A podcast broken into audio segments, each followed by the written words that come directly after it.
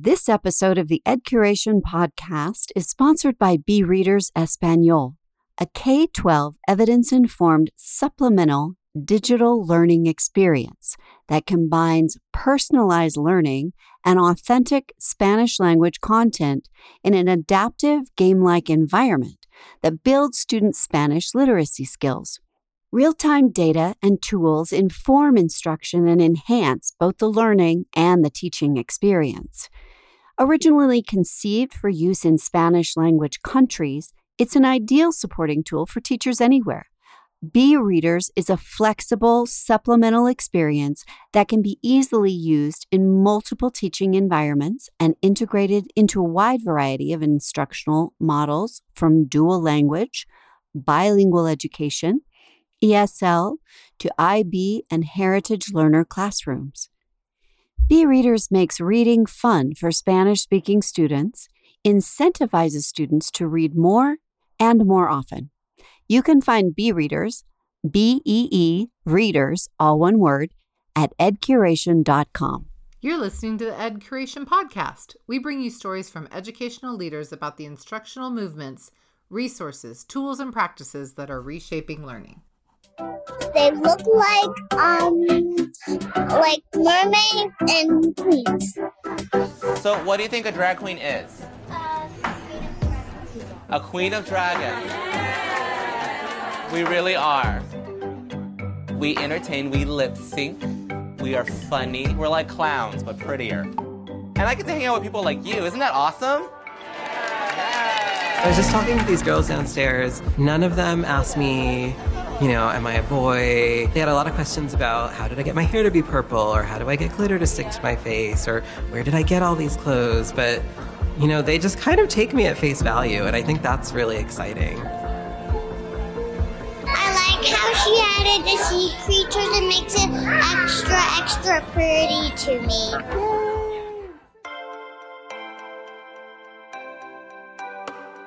In the spring of 2022, a team of us from EdCuration attended South by Southwest EDU in Austin. And late one afternoon, there was a session presented by the Drag Queen Story Hour. I had heard of the Drag Queen Story Hour mostly through reporting of the controversy and protests that these events are drawing across the country. I was eager for the chance to learn more about the what and the why of Drag Queen Story Hour. So I made my way to the session and I could barely squeeze into the room. Apparently, hundreds of other participants shared my curiosity. I don't have it on authority, but I'd be willing to bet a lot of money that this was the most well attended workshop at the entire conference. And I was grateful in the ensuing weeks to track down Drag Queen Story Hour's executive director, Jonathan Hamilt, who was happy to help our EdCuration listeners also understand more about the what and the why of Drag Queen Story Hour. Drag Story Hour is exactly like it sounds. It's drag storytellers, kings and queens, and all other royal beings that read to kids in um, public schools and libraries, basically any community space where you can get kids and drag artists together. And we read children's books and sing children's songs and do arts and crafts. And we um, our hope is to spread literacy and love and acceptance of all. The Drag Story Hour's stated mission is to celebrate reading through the glamorous art of drag, creating diverse, accessible, and culturally inclusive family programming where kids can express their authentic selves and become bright lights of change in their communities. And here's how it all began. It started in 2016 with uh, author and activist Michelle Tea in the Bay Area. If you haven't read any of her books, I would definitely check her out. So she's a young parent at the time and really loved taking her kid to story time at the library and was like, this is great. But, you know, as a queer parent, it would be cool to have some queer family programming. How could we queer up story hour? And she's like, oh, we'll have a drag queen read the books. So shortly after the Castro Library um, had a drag queen doing their story hour. And it was just a very fun, very San Francisco community, you know, based thing. And then a year after that, I was visiting the Bay Area and I do drag myself. And I saw on the flyer that they were having this drag queen story out at a library. I was like, oh, like I'm going to check this out. And it was Honey Mahogany from RuPaul's Drag Race, like way back, like a lot, like in the early seasons. And all the kids were chanting her name and yelling and clapping. And she read all these beautiful books and did all these movement breaks and exercises in between books with them, like a craft activity. I was like, this is so cool. I really want to bring this to New York City. And um, that's where Story Hour started, was in the Bay Area. And um, all the first people that read were all um, trans women who do drag. Um, and they're all BIPOC. So that's where our roots are with the organization. And it's like, yeah, it's pretty amazing. Yeah. And so the impetus at the beginning came from this one mother who thought she wanted more representation from the queer and LGBTQ communities within children's programming. Yeah. Getting that queer representation at all different ages, I think is really important. Yeah. Uh, for kids to experience difference because you're going to go out to the world and you're going to see non-binary people or trans people or gay people or a drag queen and that's just the world we live in. And it's become kind of a global phenomenon. So it started in san francisco you took it to new york city but you guys are all over the world now. Yeah we have about 50 chapters in 45 states i get confused sometimes. And then we have uh, international presence. We have a huge chapter network in mexico we're in officially in Berlin, in Tokyo, in Sweden, um, Denmark, and um, Australia. And now I'm talking to people in the Netherlands and Amsterdam to start a chapter there as well. You do a lot of libraries because libraries tend to have story hours, but you're also available to do work in schools. And for yeah. our audience, what is involved in your work with schools? Yeah, so you know, schools are tricky for any external programming story hour is very nuanced and very sensational. And a lot of public school systems are a little, you know, cautious about our program because of the news we've been getting and because of the sensationalism. So we help the school approach it to their administration and get, you know, the top tier person on board, whether that's, you know, the principal or the county or whoever, because at a teacher level, everyone loves it. And we usually work with the libraries inside of the schools versus a teacher. So it's mm, usually the school librarian that wants to book us and they bring the classes into the library for the story hour. But, you know, we're here to help answer any questions or FAQs and deliver a really fun experience. And what ages is this best for? All ages? I mean, I think Story Hour transcends age and anybody loves being read to, but our bread and butter programming, our signature Story Hour is three to eight year olds. Mm-hmm. Um, but a lot of our chapters work with diverse communities, like we do uh, book clubs for middle schoolers, we do drama club visits and GSA visits in high schoolers. We started working with senior citizens at that age group. We do bilingual story hours and multilingual story hours, and we work with kids with autism and other special needs. Mm. So we do a lot of diverse programming, but people don't really hear about that.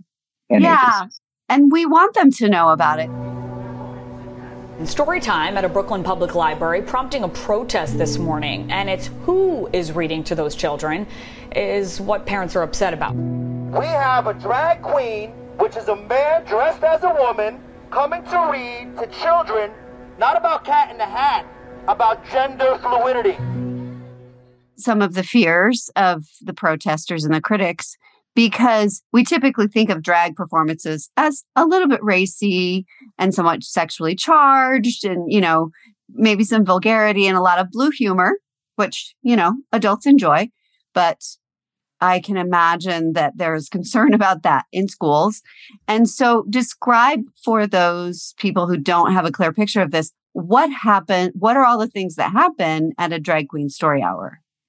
Yeah, I mean, drag, the art form of drag itself can be adult, like any form of art, whether right. it be dancing or seeing a play or a movie. You have your R rated movies, you have your G rated movies, and the same actors can be in both of them, and nobody's criticizing that right. happening. So it's the same with drag. Drag, um, we are a children's literacy nonprofit. We have we're in many public library systems and many public school systems. So we literally read children's books, sing children's songs, um, and do like a movement break in between each song, and then end with a an a craft activity. And that's our program, and it's basically the same as any story time you've been to. It's just that the reader is just a little more fabulous than your average um, reader. Concerns in that capacity are real questions because when we first started the program, everyone loved us, but they were like, "Yo, well, I've seen drag shows, you know, at midnight at a club. I don't know if this is, you know, appropriate for kids." And you know, we are 100% a children's program. Queer artists and can exist in different spaces, and that's okay. And I, I would guess that the engagement level for a lot of the students and participants is pretty high because you are a work of art and you're professional performers. Do you have, you personally have some favorite success stories of from your story hours? Yeah, I can think back to a time when we first launched our story hours for kids with autism and other special needs in a New York City public library. And one parent wrote to us saying, you know, I was really nervous to bring my kid to story hour. Um, they can never sit through a full length program. It's, you know, it's always an issue. But not only did their was their kid able to go and attend, they also engaged and asked questions and raised their hand and sang songs and was really into the story hour. And then every time they go to the library, the kid always asks, "Oh, are we seeing that you know drag performer, that drag queen that read that read to us?" And then they associate story hour with every time they go to the library now, which I think is like really special, um, and says a lot about performance and giving kids permission just to be kids. You know, the only agenda we're pushing is we're and creating a safe space to be creative, and that you creativity can look like so many different things, but nothing else attached to it. Who chooses the titles, Jonathan? Do you guys kind of come with a set of titles that you like to read or that are your favorite to perform? Or can a teacher or a librarian request certain titles when you're coming for a story hour? Yeah, we we have many different type of book lists that we work with. We work with early childhood educators and librarians and just different books that we love and the messages that we really like. So it's a collaborative effort. You know, we have our Black Voices list, our Indigenous Voices book list, books that deal with different subject matters. We definitely love books that that use gender neutral language. We also love to choose books that are that have human characters that look like the groups of people that we are reading to. So if we are in El Paso, Texas, or the South mm. Bronx or Spanish Harlem, we're picking books that has characters that people can see themselves in and kids can see themselves versus a really happy squirrel or something like that. Mm, yes. So yeah, and we also really try to stay away from books that have to deal with bullying, which is kind of hard because there's lots of great books out there like um, Sparkle Boy, which are great books, but there's always this theme of the character being bullied for being different. And kind of for us, we don't want to introduce that concept of bullying others. So we have a very particular curriculum of what kind of books that we choose. Mm-hmm. And we create mini lesson plans of how to ask questions and engage the audience with our titles. In thinking about literacy for diverse learners, a quick reminder that today's episode is sponsored by BeeReaders, supporting literacy and a love of reading for Spanish speakers and Spanish language acquisition for world language learners. This is Pamela Culbertson, Director of Marketing for BeeReaders Español. We are proud to sponsor this episode of the EdCuration podcast. At BeeReaders, we believe that all students deserve an opportunity to grow and learn. We are redefining the academic possibilities for Spanish speaking students by strengthening their Spanish reading comprehension skills. BeeReaders is the recipient of multiple industry awards, including the Learning Engineering Tools Competition Award, the Child Tech 2022 Award in Mexico for Diversity and Inclusion in Education, and the Academics Choice Award Smart Media winner. Find BeeReaders at edcuration.com.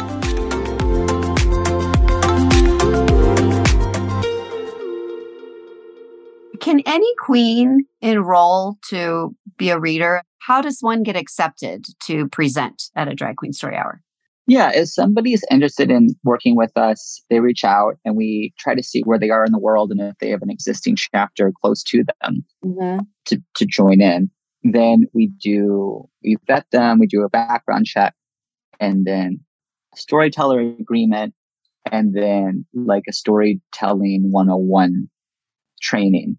You can mm. have an amazing drag artist that can sing live or death drop to Beyonce in a club, but you put them in front of a, a bunch of kids at 11 a.m it looks very different than the nightlife scene. So we equipped them with, you know, um, you're going to be in fluorescent lighting. You're going to have kids sitting at like your feet. So think of like a different costume and you're going to be in daylight drag. So all these things you never think about at night, you have to kind of read, think. We show them how to read books and ask questions and engage the audience. So kind of like anyone applying for a summer camp job or whatever, it's same. It's a similar process of being screen accepted and then trained to do to do the work. Um yeah. yeah. For sure. So i i always hate to give space or voice to you know to the haters but what would you say are the fears and the misunderstandings you know it's so difficult right now we live in such a polarizing time mm-hmm. there's not really space for people to use critical thinking or nuance. I feel like everyone is you're either far left or far right, or that's just what is being portrayed in the in the media and the news. You're not really getting this critical thinking, moderate, level-headed voice at all. We get a lot of, you know, these white nationalists and these proud boys and really insane. You can't really talk about drag when they just are homophobic overall they they read a crazy article in the Daily Caller or see something on Facebook, and suddenly, you know, suddenly we're evil and all these things are happening. But yeah. you know, if you actually went to our programming, it's just literally a story hour, but the yeah. person has a wig on, like it's theater. The good stuff you don't hear about because nobody wants to hear about all the good things happening. But you yeah. know, we have chapters that are growing. We have amazing supporters, an amazing community. We have lots of queer families that that love us. We have t- lots of sustaining donors. We have people that want to see us thrive and they love our program. And yeah. you don't you don't hear about that often. So yeah, yeah, yeah. And it's not just about queer families either. I mean, it's about it's about uh, the whole public, right? Being able to celebrate um, diversity and spectacle.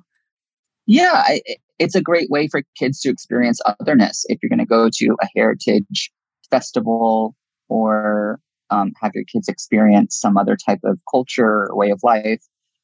How did you first get interested in drag? Well, I feel like when you do drag, you're either a Halloween drag queen or somebody asked to put you in drag for a charity event. I was like a Halloween drag queen, so I did drag for the first time during Halloween, maybe back in like 2009 or 10.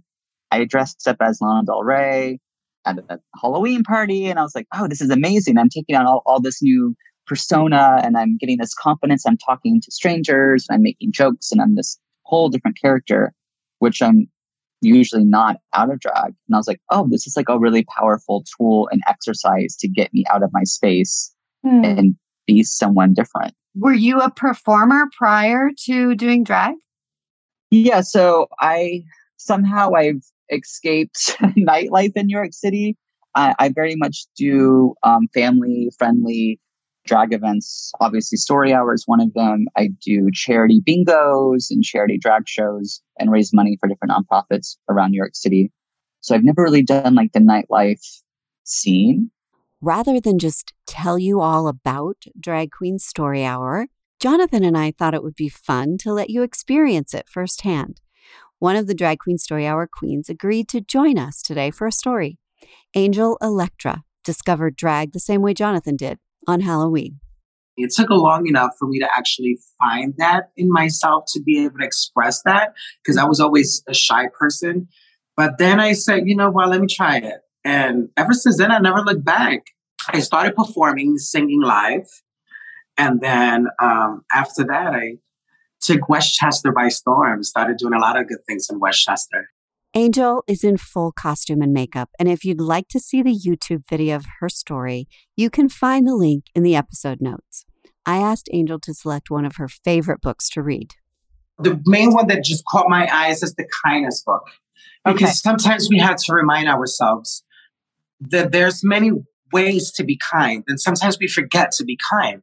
So this book is written by one of my favorite authors, and it's Todd Parr. So I always like to ask children, what is kindness? So I normally wait for their reply and then I give them my little perspective of what kindness is. Kindness can mean anything. Kindness can mean, you know, saying thank you to someone or, you know, if someone is actually, my favorite one is if someone is being bullied, being kind is removing that person from being bullied and stand up and talk and say, say, look, this person is being bullied. This is not supposed to happen. So that's a very, very good way of being kind. Another way of being kind is thinking about people's feelings and helping them feel good. Being kind makes you and me feel good. Absolutely. There's another way of being kind. Kindness is reading a bedtime story to someone you love. Okay? This is a very important one, especially for children in school, right? And our, our professors in school. Kindness is taking care of your community. So how do we do that? We, you know, make sure that our school grounds are clean. We make sure that if, you know, we have a school day that we, you know, we can do a food bank or go give food to local charities, right? Kindness is holding the door open for someone. That's another thing. Sometimes we, even adults, we tend to forget. We walk right through that door, we close the door, and we forget to say thank you, right? This is another important one. Kindness is listening. There's two different there's hearing and there's listening. Kindness is listening, making sure you listen to every detail, right? Just like that little chick up there is listening to that gorgeous zebra, right? Kindness is keeping others safe, right? You see that little crossing guard there, keeping our little duck safe. There's a lot of those out here in Florida. Kindness is free. There's no fee and there's no price to be kind. You like that? That was beautiful. What compels you to volunteer your time to Drag Queen Story Hour? Because the queens, mostly, for the most part, you're all volunteers. The reason I personally do it is because when I was a younger boy, you know, I felt very different. I felt different. I felt that I was different from everyone else. And I didn't have any queer role models to help me find myself. When I started Drag Queen Story Hour five years ago, two years after I started drag, I can tell you, I've seen so many, so many amazing and different children come up to me with their stories of how they feel different and, you know, how they get bullied in school for wanting to wear a tutu because they identify, you know, as whatever they identified. And, you know, stuff like that, it hurts because, you know, that's what I went through when I was a kid. And it would hurt me to see our future continue that. You know, I, I don't want to see that. I want to be able to see everyone being accepted for who they are. You know, I spread love, and that's all I spread. And I'm married. You know, um, I've been with my husband for 23 years. I've been married for seven years. So I just want a better world. And if it takes, again, if it takes me to wear a fabulous costume to express to our different children that it's okay to be who you want to be, then by all means, my time is always available for Drag Queen Story Hour. So, if an educator listening wanted to arrange for a story hour or summer camp or an after school club or something, how would they go about reaching out? Do they need to find their local chapter or what's the best way to proceed? Yeah, I would look at our website and fill out the booking form and have a quick a quick um, check in with me and try to hook them up with the closest chapter. And then, as far as the literacy piece, Yeah, it's interesting. Literacy looks really different for all of our different chapters. Sometimes it's more cultural literacy, some is actual like literacy, literacy, like, you know, reading books. In um, Mexico, their biggest issues is, you know, at home abuse and domestic violence and getting the whole family to read. So they're really focused on that. You know, if you're reading to a bunch of kids in New York City, in Brooklyn, it's going to look different. When you have a story hour, what is what do you want to send them away understanding and knowing? What is your message for them? My message, and this is exactly what we've been talking for the past 20 minutes, is accepting yourself and loving yourself. And um, to be quite honest, I didn't come to love myself until I met my husband, which was 23 years ago. And I'm 40, 42. And, you know, half of my life, I, I didn't love myself. And my message to every child and even to adults is love yourself, you know, care for yourself, be who you want to be. You can learn more about Drag Queen Story Hour, find a local chapter, or contact Jonathan Hamilt through the links in the episode notes. You can also learn more and reach out to today's sponsor, BeeReaders, and inquire about their free pilot opportunity at edcuration.com. Here's what fifth grade teacher Daniela Delgadillo from Alamo Elementary School had to say. My kids were amazed. They loved using the platform. One of their favorite things was um, not only reading, but reading um, genres and novels from their own country.